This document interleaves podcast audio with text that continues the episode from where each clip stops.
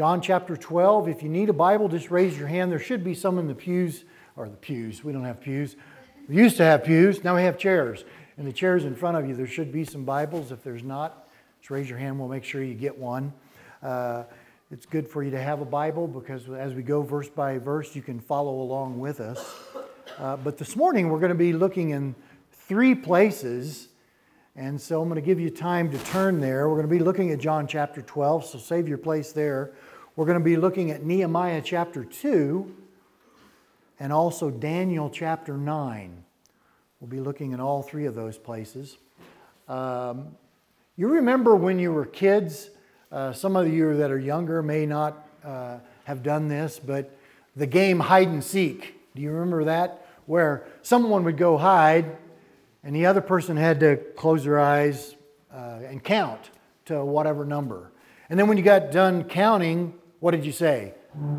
Ready or not, here I come, right? Ready or not, here I come. That's what we're going to be seeing this morning. That's the title of today's teaching basically, that's what Jesus is saying. Ready or not, here I come. And we're going to see what is known as the triumphal entry, Palm Sunday, all those things. Uh, Jesus has been in Bethany, but as we look through Scripture, we see that when he's in Jerusalem, he stays in Bethany uh, quite a bit. Uh, there's several people that he knows there, certainly the house of uh, Mary and Martha and Lazarus, as we've seen. He stays there. Uh, but that's kind of a place for him to go to get out of the city and stay. And, you know, it's not that far. Um, it's about two miles from Jerusalem, and it's about the same distance as it is from uh, Brookside Gardens out here to the intersection at the 287 bypass. That's about two miles. You may ask, how would you know that? I checked yesterday. I was driving through there and I thought, I got to get a gauge for two miles, what that is, so we can kind of see if you're walking, how, how far is that? You know, and so it's really not that far. I guess till you go to walk it, you know, and it's a distance. This is pretty flat through town and out to there. It's a little different here because you're going, you're always going up to Jerusalem, pretty much wherever you are in the country. Uh, Jerusalem's a high point, so you're always going up. So going to Jerusalem a little bit of a strenuous activity, but coming back to Bethany wouldn't have been quite as bad. So it's a short walk, steep, but it is short. So hold your place in John and turn, turn to Nehemiah. Nehemiah chapter 2.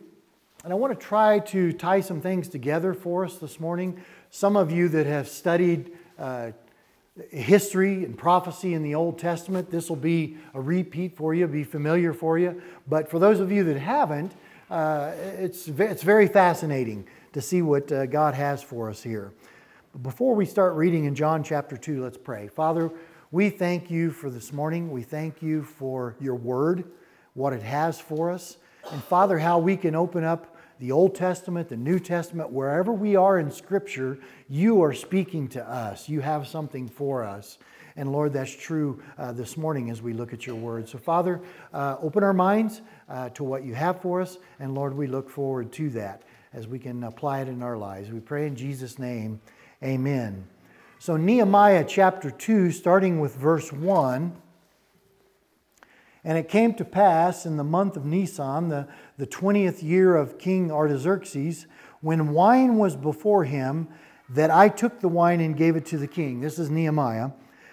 Now I had never been sad in his presence before.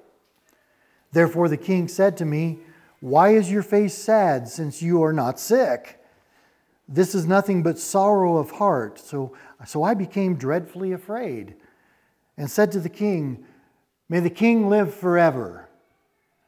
Why should my face not be sad when the city, the place of my fathers, the tombs, lies waste and its gates are burned with fire? So Nehemiah speaking here of what? Jerusalem, right?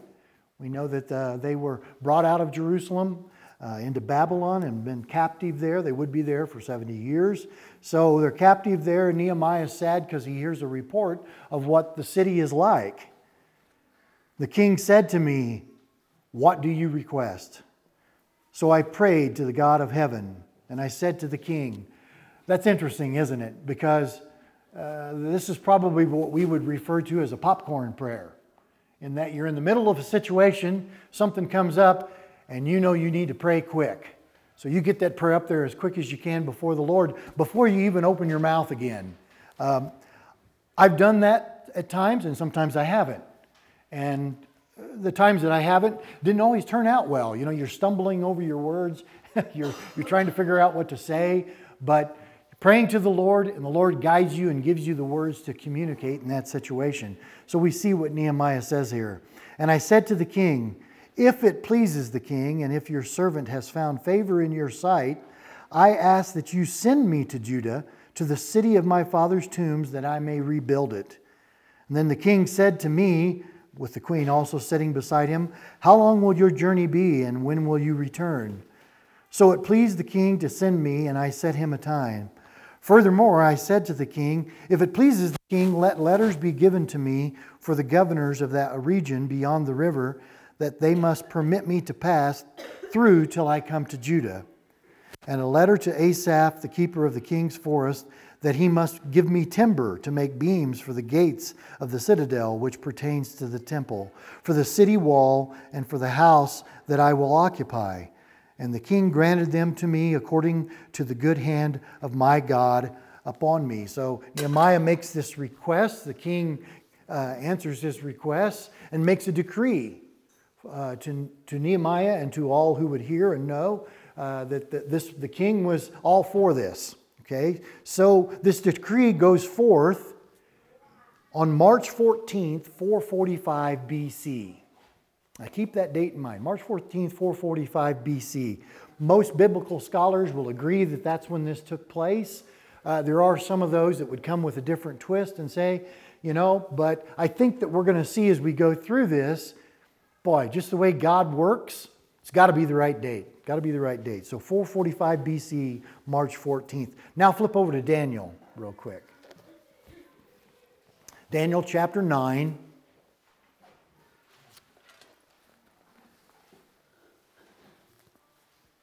And we're going to see when we read this, uh, there's more prophecy going forth here as Daniel hears it.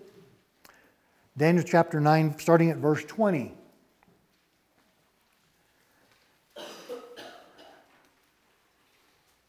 Now, while I was speaking, praying, and confessing my sin and the sin of my people Israel, and presenting my supplication before the Lord my God for the holy mountain of my God, I want to stop there for a second. What was Daniel praying? This is a good pattern for prayer. While I was speaking, praying, confessing my sin and the sin of my people, who are our people? We live in the United States. As we're praying, confessing the sin in our own lives, the things that we've fallen short in, and certainly knowing that our country has as well, right? This, this is a good pattern for prayer for us. Uh, he said, Yes, in verse 21, while I was speaking in prayer, the man Gabriel, the angel Gabriel, whom I had seen in the vision at the beginning, being caused to fly swiftly, reached me about the time of the evening offering. And he informed me and talked with me and said, O Daniel, I have now come forth to give you skill to understand. At the beginning of your supplications, the command went out, and I have come to tell you, for you are greatly beloved. Therefore, consider the matter and understand the vision. Again, as we're praying to the Lord, we can consider ourselves greatly beloved. Each one of us, as we know the Lord, the Lord loves us, so we can consider ourselves greatly beloved and He wants us to understand things as well. In this particular case, it's a vision, and God's going to give him the understanding to see this. Verse 24 70 weeks are determined for your people and for your holy city. To mark this for six things, for six purposes to finish the transgression, to make an end of sins, to make reconciliation for iniquity, to bring in everlasting righteousness to seal up vision and prophecy, and to anoint the most holy.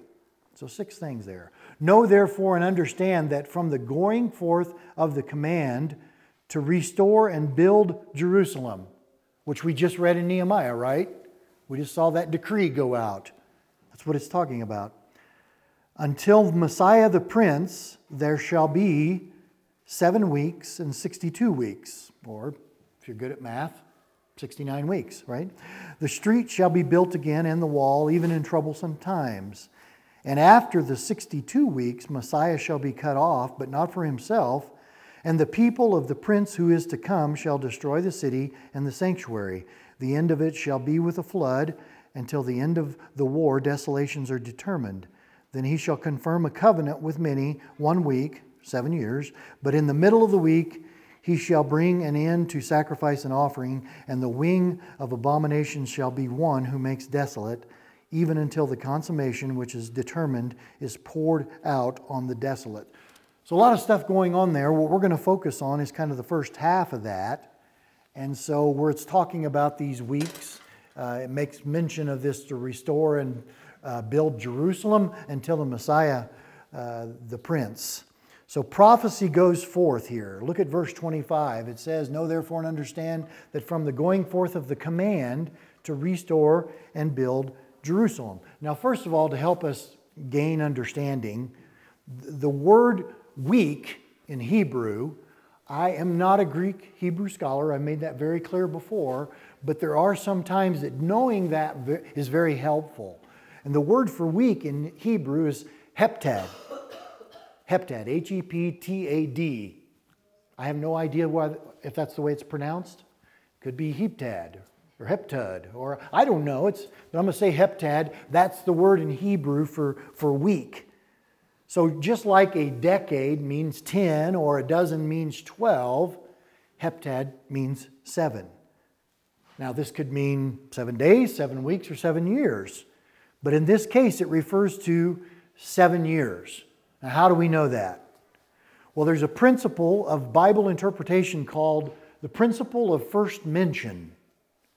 Some people adhere to this very strictly, some don't, but it's very helpful, especially in this case. So, if you want to know the meaning of a given term, go to the first place that it's mentioned in the Bible. And there you may, you can, you can find the key to understanding that better. Not always, but most of the time, that's very helpful. So in Genesis 29, we find the first use of this Hebrew word heptad. Do you, you remember the story of Jacob and Rachel? It's a uh, soap opera, if you will, in the Old Testament. Jacob fell in love with Rachel, Laban's daughter. So we have Jacob, we have Laban, we have Rachel, his daughter, and Jacob wants to marry Rachel. So Laban says, Jacob, in order to take my daughter's hand in marriage, you have to work for me for seven years in order to marry Rachel. You know, in some ways, I think that's a principle we should put back into practice. Just saying. okay? So, after the seven years, uh, this seven years of Jacob working for Laban, the wedding ceremony took place. But lo and behold, when Jacob woke up the next morning, he found out that he had married Leah, Rachel's sister, instead. Freak out time. I mean, wouldn't that just kind of throw you off your game a little bit? You thought you were marrying someone, and that's not who it was. So obviously, Jacob's a little upset with Laban. And he says, I worked for, for seven years for Rachel, and yet uh, I get Leah. And so uh, Laban explained to him that it was their custom that the older daughter always had to be, get married first. Laban says, But if you work for me for seven more years, you can have Rachel as well. So Jacob did that. He worked for seven more years. Laban says in verse 27 in uh, Genesis 29 fulfill her week and we will give you Rachel in another seven years. This fulfill her week, the word used for that is heptad, that Hebrew word for one week. So Laban was talking about a week of seven years. So a week meaning seven years. Does, does that make sense? Uh, well, I'm glad it makes sense to you because I, I, still don't fully comprehend it sometimes. It's just like, well, a week's a week and a, a day's a day, and that's not the case here. Speaking about a week, which is seven years. So that's the key for us to understand what's going on in this prophecy here. So Daniel was told that 69 weeks, or if you apply that week to year thing, 483 years would pass between what? the time that the command was given to rebuild Jerusalem and the time that Messiah would come. So in verse 25, it says seven weeks and 62 weeks. Well, seven weeks, if you do the math, would be 49 years to rebuild Jerusalem, which is exactly what it took, was 49 years, imagine that. And in verse 26, it says that after 62 weeks, Messiah is cut off. So stay with me on this. It's a lot of numbers and a lot of math. Uh, I had to write it down myself just to, just to stay with it. But so on March 14th, 445 BC, the decree was given by Artaxerxes to rebuild Jerusalem and the temple. How long did it take? 49 years, or seven weeks of seven years. Seven times seven, 49, right? If you begin on March 14th, 445 BC, and use the Jewish calendar of 360 days a year, 69 weeks or 483 years brings you to exactly to the day April 6th, AD 32.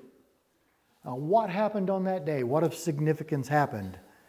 It's the very event that we're looking at here in John 12, 12 through 15 this morning. When Jesus enters Jerusalem riding on a donkey. You remember in Daniel? 69 weeks until Messiah the Prince prophesied to the very day. It's the triumphal entry of Jesus, Palm Sunday by tradition as we know it. Why? Why do they call it Palm Sunday? Well, let's read John chapter 12, verse 12. The next day, a great multitude that had come to the feast, when they heard that Jesus was coming to Jerusalem, took branches of palm trees and went out to meet him and cried out, Hosanna! Blessed is he who comes in the name of the Lord, the King of Israel. Then Jesus, when he had found a young donkey, sat on it, as it is written Fear not, daughter of Zion. Behold, your king is coming, sitting on a donkey's colt. His disciples did not understand these things at first, but when Jesus was glorified, then they remembered that these things were written about him and that they had done these things to him. Therefore, the people who were with him when he called Lazarus out of his tomb and raised him from the dead bore witness. For this reason, the people also met him because they heard that he had done this sign. The Pharisees therefore said among themselves, You see that you are accomplishing nothing. Look, the world has gone after him. The next day, this, this multitude come to the feast, and they heard Jesus was coming to Jerusalem. And verse 13 says, They took branches of palm trees and went out to meet him. So everyone had come to prepare for the feast of the Passover. It was a, it was a big deal. A lot of people. Uh, there's estimates that say well over a million people would be pouring in to the streets of Jerusalem during this time. That's a lot of people. I don't know uh, you know, you, you can kind of tell how the city was laid out if you take a trip to Israel. When I was there in 07, we had the opportunity to move around in there. And, oh, a million people. That's a lot of people for a very small area. Just a lot. So, uh, Jesus is walking into Jerusalem, has his disciples with him, and he has a great many of the Jews that came to see him and Lazarus. We saw that uh, last week in verse 9. So he has many walking with him and a great multitude that came out to meet him, and they came with palm branches. Why? Why would they do that? Well, a little more history. About 200 years earlier than this day, this scene, that would have been during the 400 silent years between the Old and New Testament. The Jew, Jews were under the rule of this guy by the name of Antiochus Epiphanes. And he he, he was terrible. I mean, he bludgeoned the Jews into submission. Bad, bad king under, this, under his rule. After several years of this, there's a guy by the name of Judas Maccabee that rebelled against him. And after a long nine years of battle, uh, Judas Maccabee and all his boys finally drove Epiphanes and his army completely out of Jerusalem. Well, the people celebrated greatly because of this, and during that time they were waving palm branches. There's an Old Testament reference to that. That's probably where they got it. And from that point on, the Jewish coin depicted palm branches on the back uh, as a symbol of deliverance uh, from oppression. So a military leader led them out of oppression by overthrowing those who had them in bondage. So here we have 200 years later, under the bondage of Rome, a perceived new leader was on the scene. Blessed is the conquering king whom God himself has sent to us. That's basically what the people are crying because they see Jesus as what? A king who would conquer and lead them out of bondage to Rome. That's the way that they perceived him. Now, not all of them. All of them had come, uh, there were many that had come to know him through his ministry. But yet, still in the back of their minds, even them, because we know that even from his disciples, that wow, this is going to be the guy. You know, what, what did uh, a couple of the brothers say to him?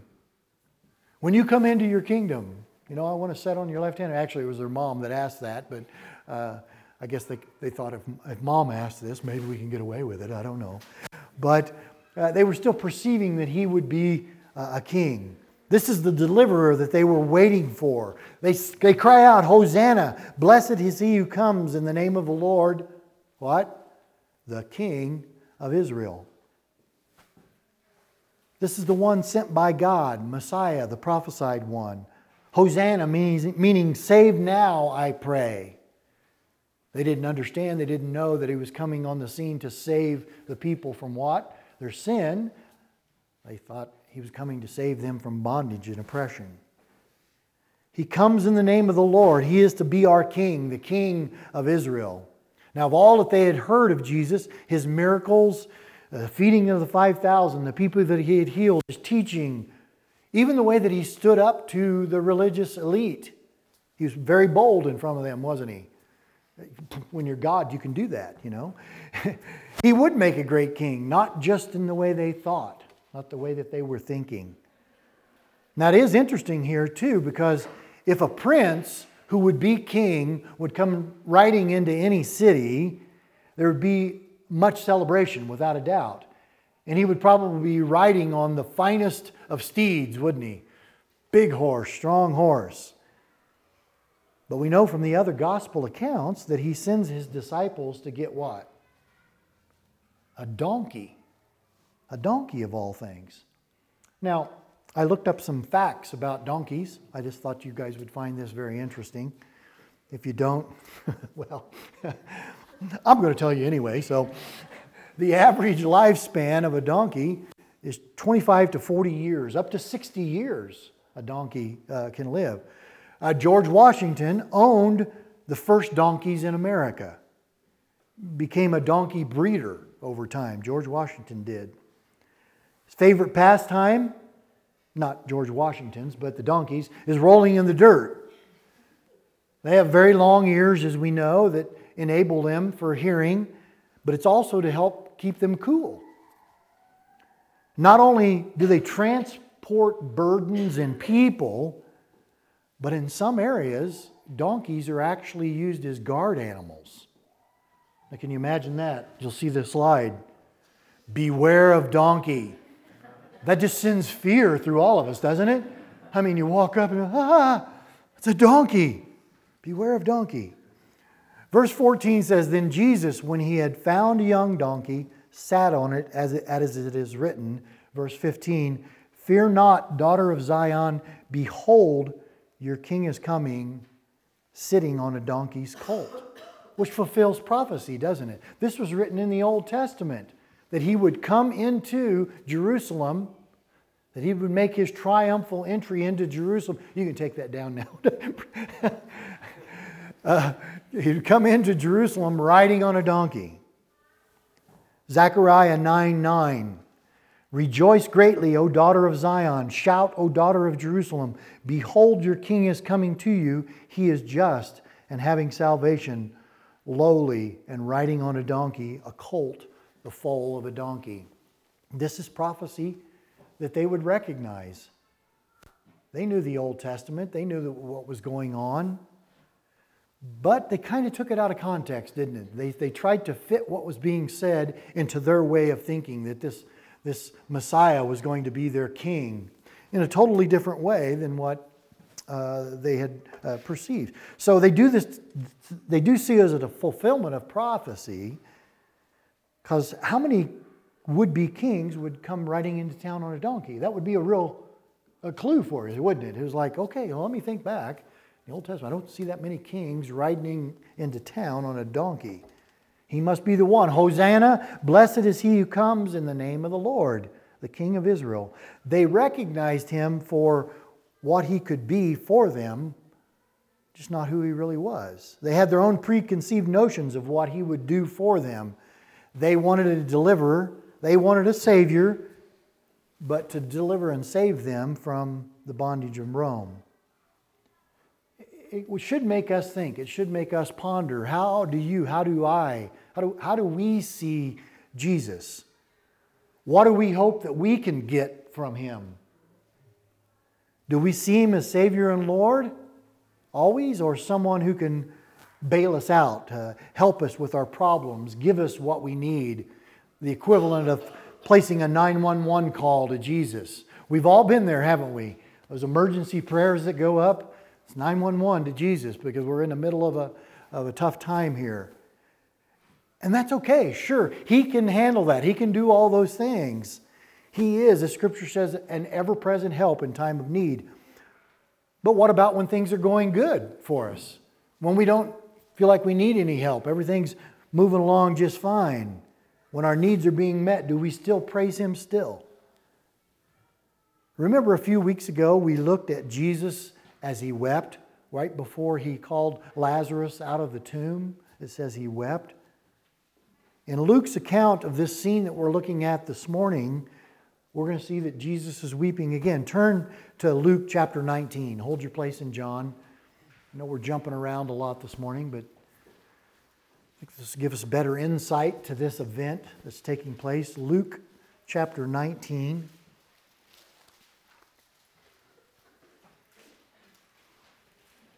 Starting at verse 28.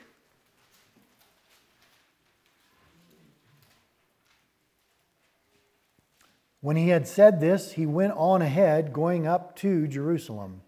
And it came to pass when he drew near to Bethphage and Bethany at the mountain called Olivet that he sent two of his disciples, saying, Go into the village opposite you, where as you enter, you will find a colt tied on which no one has ever sat. Loose it and bring it here. And if anyone asks you, Why are you loosing it? Thus you shall say to him, because the Lord has need of it. So those who were sent went their way and found it just as he had said to them. But as they were loosing the colt, the owners of it said to him, Why are you loosing the colt? And they said, The Lord has need of him.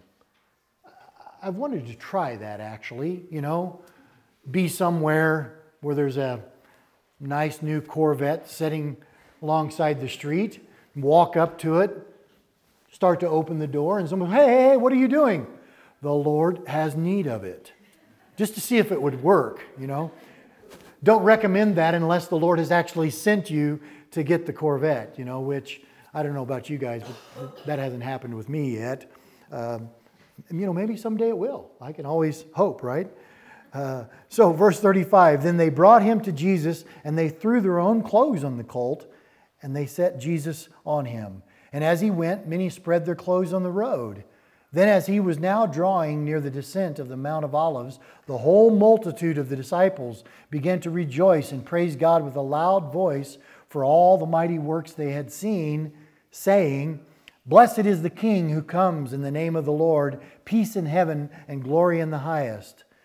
And some of the Pharisees called to him from the crowd, Teacher, rebuke your disciples. But he answered and said to them, I tell you that if these should keep silent, the stones would immediately cry out. Now, as he drew near, he saw the city and wept over it, saying, If you had known, even you, especially in this your day, the things that make for your peace, but now they are hidden from your eyes. For days will come upon you when your enemies will build an embankment around you, surround you, and close you in on every side, and level you and your children within you to the ground, and they will not leave you, uh, leave in you one stone upon another, because you did not know the time of your visitation. So in this scene, it's the same as scene as we see in John, with a few added statements from Luke's perspective.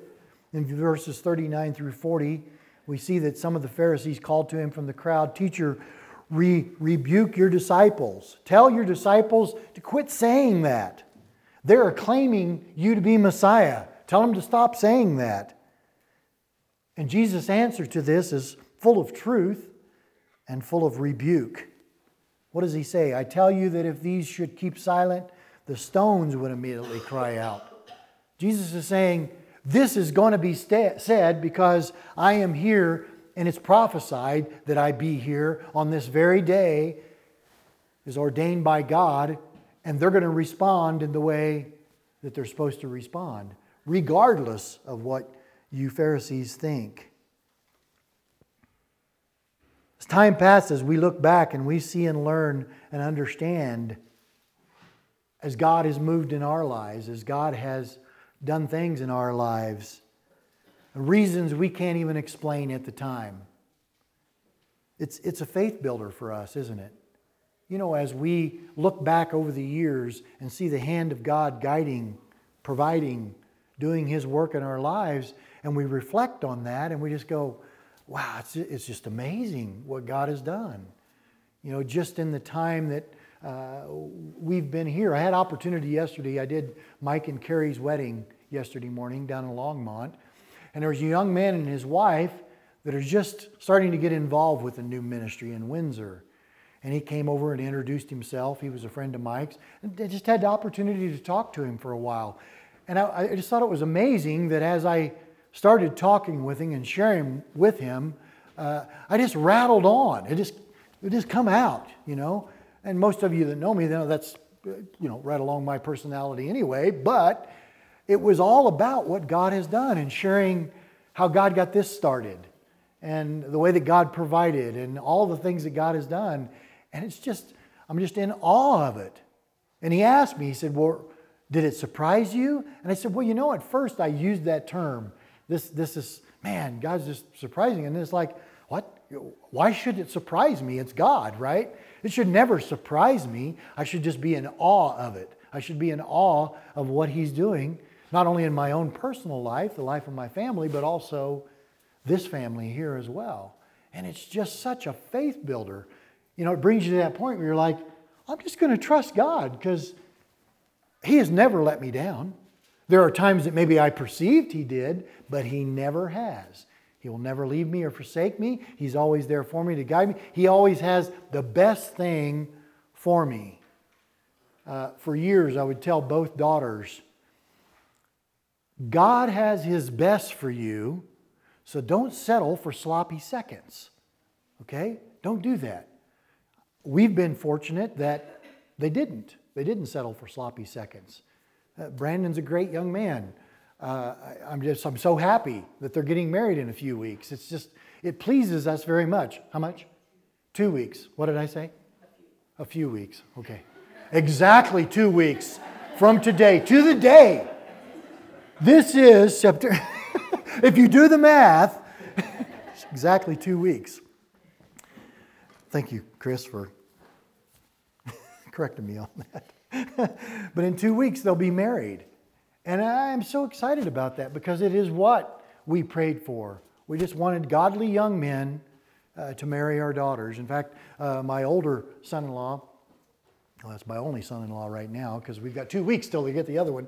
But uh, he asked for Lacey's hand in marriage, and I said to him, You're what we've prayed for someone who loves God and loves our daughter when you're looking for a son in law, what more could you ask for? I mean, you just can't.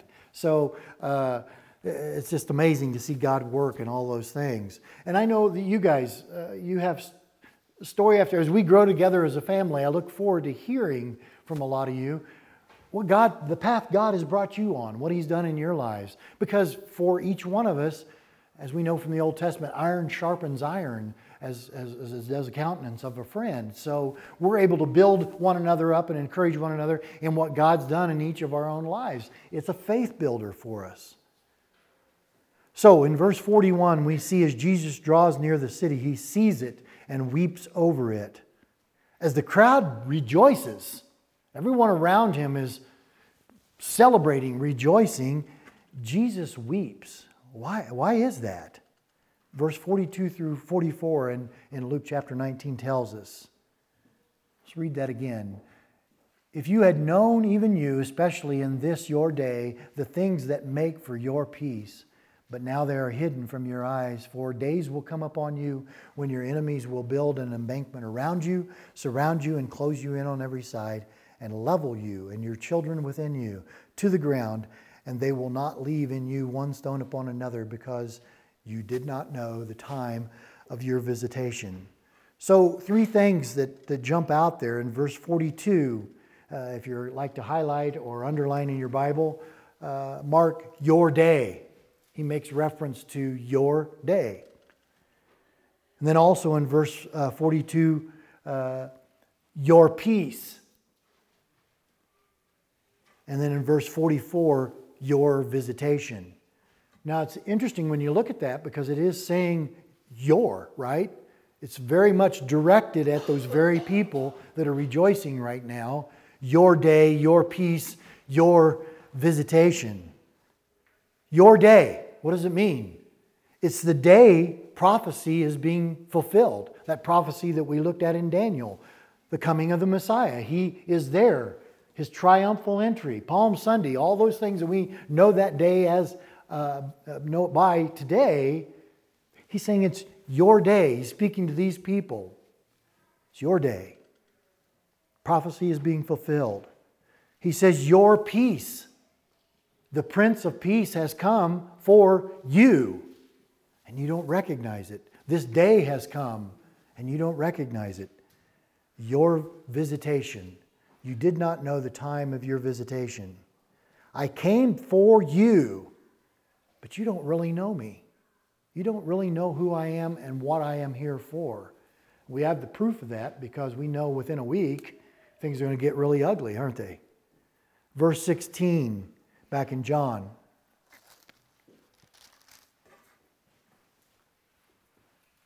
His disciples did not understand these things at first, but when Jesus was glorified, then they remembered that these things were written about him, and they had done these things uh, to him. We've talked about this before. How many times God has moved in our lives for reasons we can't explain, just like we were saying earlier. As time passes, we look back and see his work in us. The disciples are going through that very thing right now. In this text, we're going to see that later on, after they receive the Holy Spirit, Jesus is glorified, then they remember these things. The Holy Spirit gives them remembrance of those events. And again, it's a faith builder for them. Same is true with us as we look back over our lives. The Holy Spirit brings to our minds remembrance of certain events that took place that build our faith so that we can rest in that in whatever we're going through at the time or to prepare us for whatever is going to happen on down the road within the next day, the next week. He does that work in us in spite of us. Verse 17 Therefore, the people who were with him when he called Lazarus out of his tomb and raised him from the dead bore witness. For this reason, the people also met him because they heard that he had done this sign. The witness of some of those who had seen and experienced his latest miracle, raising Lazarus from the dead, they witnessed what he had done so they could witness to others about what he had done. This should take us back to early in his ministry when the disciples were encouraging others with three little words Come and see. We think we've found the Messiah. Oh, it can't be the Messiah. Where is he from? He's from Nazareth. Oh, well, nothing good came out of Nazareth. You know, well, come and see. Come and see was a phrase that was used. It's a great phrase for us today as well. This come and see prompt for those of us that have experienced the work of Christ in our lives you know, not just geographically come and see, you know, come to this place. It's not just that, but it's also that, isn't it? As we share and we're excited about what God's doing in us as a family, as a group of believers that gather here under the name Calvary Berthoud, as we're excited about that, as we share that with others, we can use that phrase, can't we? Well, what's going on there? Right, come and see. Come check it out. I encourage you, just come and see. Come and see what's going on as we go through God's Word and we learn more about Him and learn of His work in our lives. So come and see. It's an opportunity for us to respond that same way in our lives as well. As we talk to uh, others about Jesus, as we share about the work He's done in our lives, and as they have questions and as they lack understanding, we can respond with, Come and see, come and check it out. Verse 19 The Pharisees therefore said among themselves, You see that you are accomplishing nothing. Look, the world has gone after him. So they see their plot, their plan that we've talked about over the past few weeks, yes, falling apart. It's like, oh, nothing's working out the way we planned. Look at this. Look at all these people following him. What are we going to do? About ready to throw their hands up in the air. But what the Pharisees say here in verse 19, we could label that as two different things. We could label it as exaggeration, the whole world's gone after him. We could also label it as prophecy, couldn't we?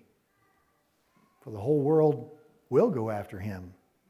It's an exaggeration at this point in time, but it's prophecy concerning what will happen very soon. The world has gone after him. We're going to see that within this same week, the world will begin to see him much differently. And these same people that are crying out, Hosanna to the King of Kings, are going to be crying out something completely different, aren't they? What? Crucify him. That's the words that they're going to hear. Some years ago, I may have already shared this with you. If I, if I did, just go along with me, because I'm going to say it again anyway. But uh, some years ago, when we were going to the church in Colorado Springs, Chris and I at Calvary Chapel down there, I went to a men's coffee one morning.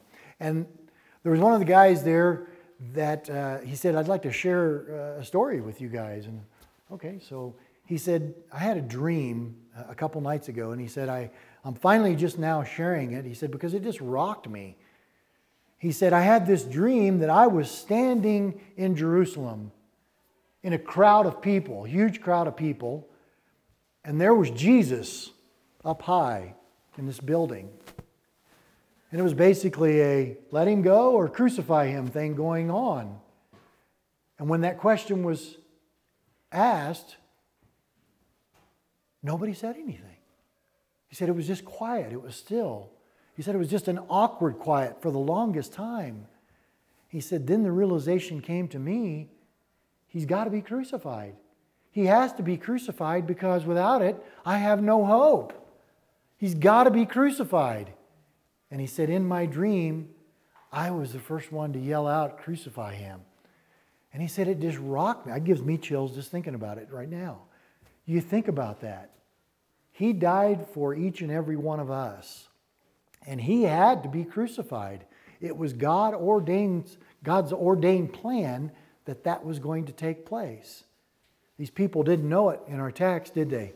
They didn't see that coming. They had no idea. They saw him as a king. They saw him as someone that could lead them out of bondage to Rome when he wanted to lead them out of bondage to what? Sin, sin in their lives. So, this whole scene, it had to be sad for Jesus, right? For all that he had done, for all that he was there for, to just weep over that city because of what they were going to go through because what he had to say in Luke there about not one stone left upon another, 70 AD, we know that that came to pass, right? When everything was wiped out. And has Israel had peace since that time? They're still looking for peace, aren't they? They're still under attack on a regular, a regular basis. They'll have it someday. We'll all have it someday when we're with the Lord. Amen. So they're hailing him as king with branches from a tree. And within a week, he's going to be hanging on a tree to be crucified. How quickly this multitude turned on him. But we can be assured, we can have confidence, and we can give praise because it was all according to God's plan. It was all according to God's design to save the world from their sin. Amen? Save each and every one of us from our sin.